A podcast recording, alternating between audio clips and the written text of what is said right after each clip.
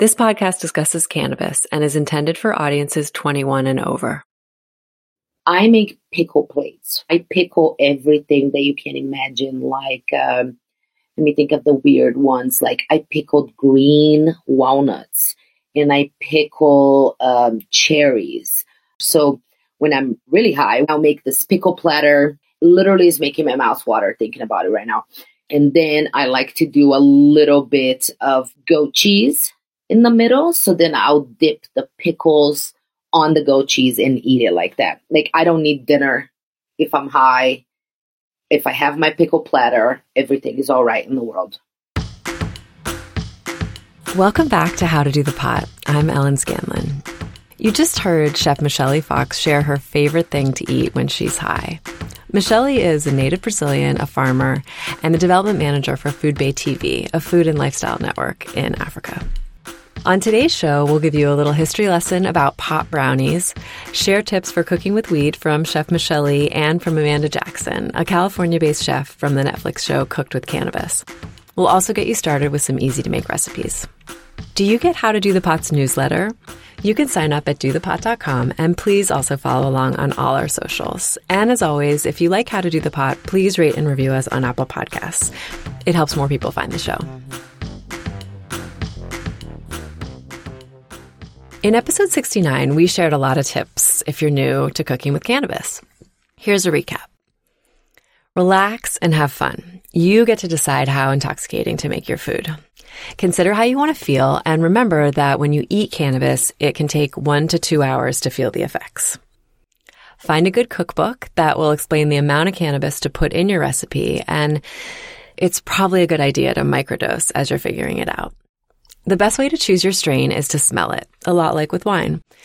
Keep tabs on the THC level of the strain so you know how potent your food will be. And don't forget to cook the weed.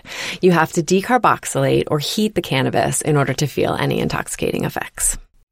Believe it or not, brownies actually play a central role in the cannabis legalization movement.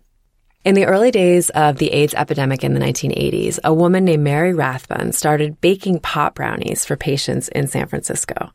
She soon became known as Brownie Mary and became internationally famous when the police arrested her multiple times for helping dying patients. A few years ago, I went to an event at UC Berkeley with a pioneering AIDS doctor who worked with Brownie Mary, and that's where I first heard about her. The doctor told a story of being at a conference in Europe and seeing her arrest on all the TVs at the airport on his way home. He called it a watershed moment for cannabis and the start of it being accepted as a plant with medical value. So back to cooking and to eBay. I found a hard copy of Brownie Mary's Marijuana Cookbook. That's the name. Published in 1996 and co-written by Dennis Peron, another legend in the cannabis industry. Brownie Mary and Dennis Peron were crucial advocates for California's 1996 medical cannabis law, which was the first in the nation. It's a gem of a book, and I'll post an article about Brownie Mary in the show notes and a photo of the cookbook on Do the Pot's Instagram. So, how do chefs make their way to cannabis? Chef Michele started cooking for herself and friends, and then figured out the dosing that makes a great meal by catering a cannabis themed wedding. I like to just kind of fill it in a little bit. So I was, I started to figure it out, like how to cook with cannabis um, in a way that didn't feel super overwhelming. And for about two years, I cooked for me and my friends, um, just kind of, you know, test kitchen style. And then in 2012, um, I catered um, this intimate wedding. Like the entire wedding was related to cannabis. And there was like a big old platter with joints in it and there was no cake. It was all like donuts. And so it was really fun. And, you know, in a wedding, for example, you can't just get so blazed that you need to go to sleep, you know? So I made a lot of uh, CBD oils, CBD butter. Um, and then on the THC side, just a little bit of THC through the entire course, but then a lot of eating the bud in the green state without being decarboxylated which means it's just really kind of like a vegetable in a way, you know, a flower. And it doesn't get you high, but it gets you aware. You know, if you're starting in a course, a seven course, and you have consumed a total of 20, 30 milligrams, let's say, of THC, I would make a dessert with probably 50, 60, 70, 80 milligrams of CBD at the end. It's really important because CBD balances THC. So if you consume just a little more of CBD on top of the THC, it kind of balances you out and it doesn't get you too high. Chef Amanda moved from Georgia to California so she could cook and build her business in a state with legal cannabis. Now she teaches chefs and home cooks how to modernize cannabis cooking and what that fusion means for traditional foods. Teaching A, how to explore food in an honorable way that does not, you know, forget the humanity in the hands that make it. And B, like how to modernize that food with honor to the cultures that we take from. We included uh, cannabis in it because we were modernizing. And especially with food from the Black American South, I do loads of things with grits. I love grits, a modernization for me might be taking crab grits and I might actually deconstruct it, or I might make something like an arancini ball that's a bit different. You know, I might use a pesto. I don't live in the South anymore. I live in Long Beach. So my food technically is a Southern Cali fusion, literally. I now have to eat based on my new geography. So there are things that I have here that I didn't have back home all the time, and some things that I don't have here that I used to have back home. And even when I order those things, you know, I'm still using California produce. There are those little changes that get made and it's really honoring that fusion. The crucial part of cooking with weed is that you have to actually cook the weed or decarboxylate it to bring on the effects of the THC. And be warned, it is going to smell up your kitchen.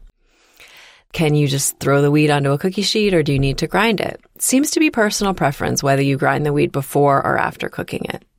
Whatever you decide, experts recommend grinding it to about the same consistency you would use for a joint. You can use a grinder, scissors, or your hands. And after it's cooked, you're going to be straining it, probably with a cheesecloth, so don't make it too fine. There are a few ways that chefs recommend starting to cook with cannabis, and infusions in oil or butter are the easiest place to start. Chef Michelle Lee says salad dressing is a great first time cannabis food to make, and she shares how she infuses the oil. I make this green goddess dressing. I infuse uh, olive oil with decarboxylated CBD flower and then just green THC flower. I don't put it in the oven. So I put a bunch of bud in a jar and I fill it with olive oil and I let that infuse for a few days. You can find that online at Green Goddess. Um, dressing is a pretty common standard salad dressing. And then I just use the olive oil that is infused with uh, cannabis instead of regular olive oil. And then I use that green dressing to obviously make salads um, as a dipping sauce. You can rub it on chicken, pork, steak, and let it marinate and then you you know fry it after. So yeah I, I use that green goddess in so many ways. And you can use the same idea um, for any dressing that you're gonna make.